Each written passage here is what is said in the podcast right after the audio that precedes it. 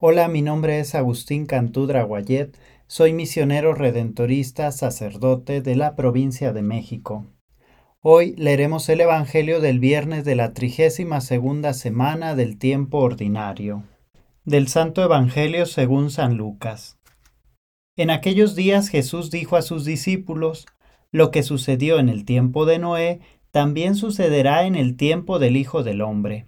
Comían y bebían, se casaban hombres y mujeres, hasta el día en que Noé entró en el arca, entonces vino el diluvio y los hizo perecer a todos. Lo mismo sucedió en el tiempo de Lot, comían y bebían, compraban y vendían, sembraban y construían, pero el día en que Lot salió de Sodoma, llovió fuego y azufre del cielo y los hizo perecer a todos. Pues lo mismo sucederá el día en que el Hijo del Hombre se manifieste. Aquel día el que esté en la azotea y tenga sus cosas en la casa, que no baje a recogerlas, y el que esté en el campo, que no mire hacia atrás. Acuérdense de la mujer de Lot. Quien intente conservar su vida la perderá, y quien la pierda la conservará. Yo les digo, aquella noche habrá dos en un mismo lecho, uno será tomado y el otro abandonado. Habrá dos mujeres moliendo juntas, una será tomada y la otra abandonada. Entonces los discípulos le dijeron, ¿Dónde sucederá eso, Señor? Y él les respondió, Donde hay un cadáver se juntan los buitres. Palabra del Señor. Nuestra fe cristiana se fundamenta en Dios, ese Dios, el único Dios que ha creado todo por amor y que viendo su creación pervertida por el pecado, se encarnó por amor en la persona de Jesús. Si a Dios lo hemos contemplado en su plenitud, es gracias a que Él mismo ha decidido encarnarse. La verdad de Dios, todo su ser, se encuentra revelado en la palabra. Andar en la verdad, entregarse a la verdad, es seguir a cada paso a Jesús. En Jesús el amor de Dios queda explicitado, queda manifestado. No hay expresión más bella de amor que abajarse y abrazar aquello que se dice amar y Dios se abajó y tomó nuestra humanidad en la persona de Jesús. En las palabras de Jesús está revelada completamente la palabra que tú y yo necesitamos para ser salvados. Dicha palabra, por tanto, es una palabra encarnada, una palabra situada en la historia, en un espacio territorial, pero cuyo alcance es trascendente.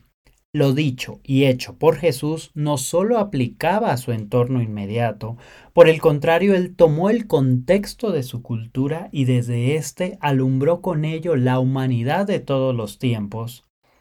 Si Dios fue capaz de tomar nuestra carne es porque tú y yo somos carne. Entonces nuestra carne humana no es despreciada por Dios. Y a la par que somos carne, también tenemos su sello espiritual, pues recibimos el Espíritu de Dios.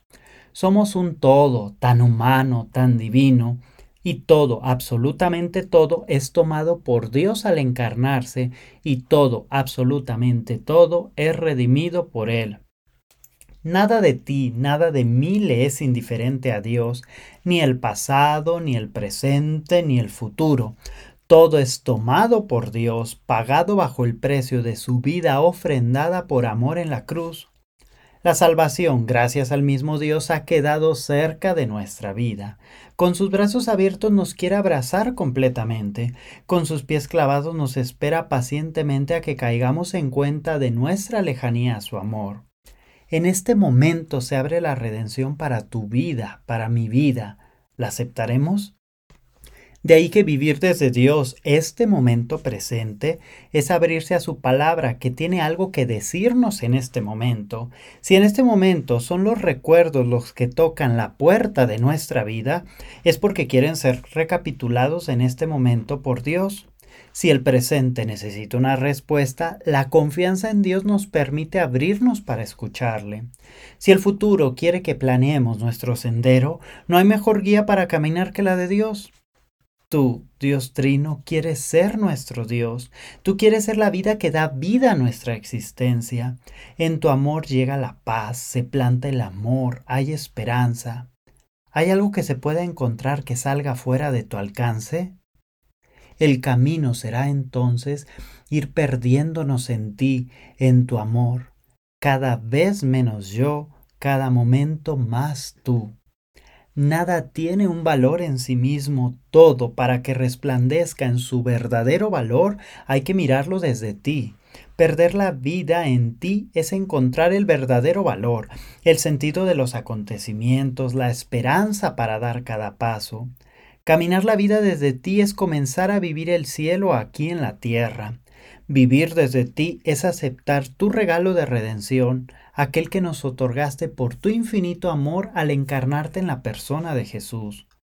¿Me animaré a vivir así desde ti, Dios, en este momento?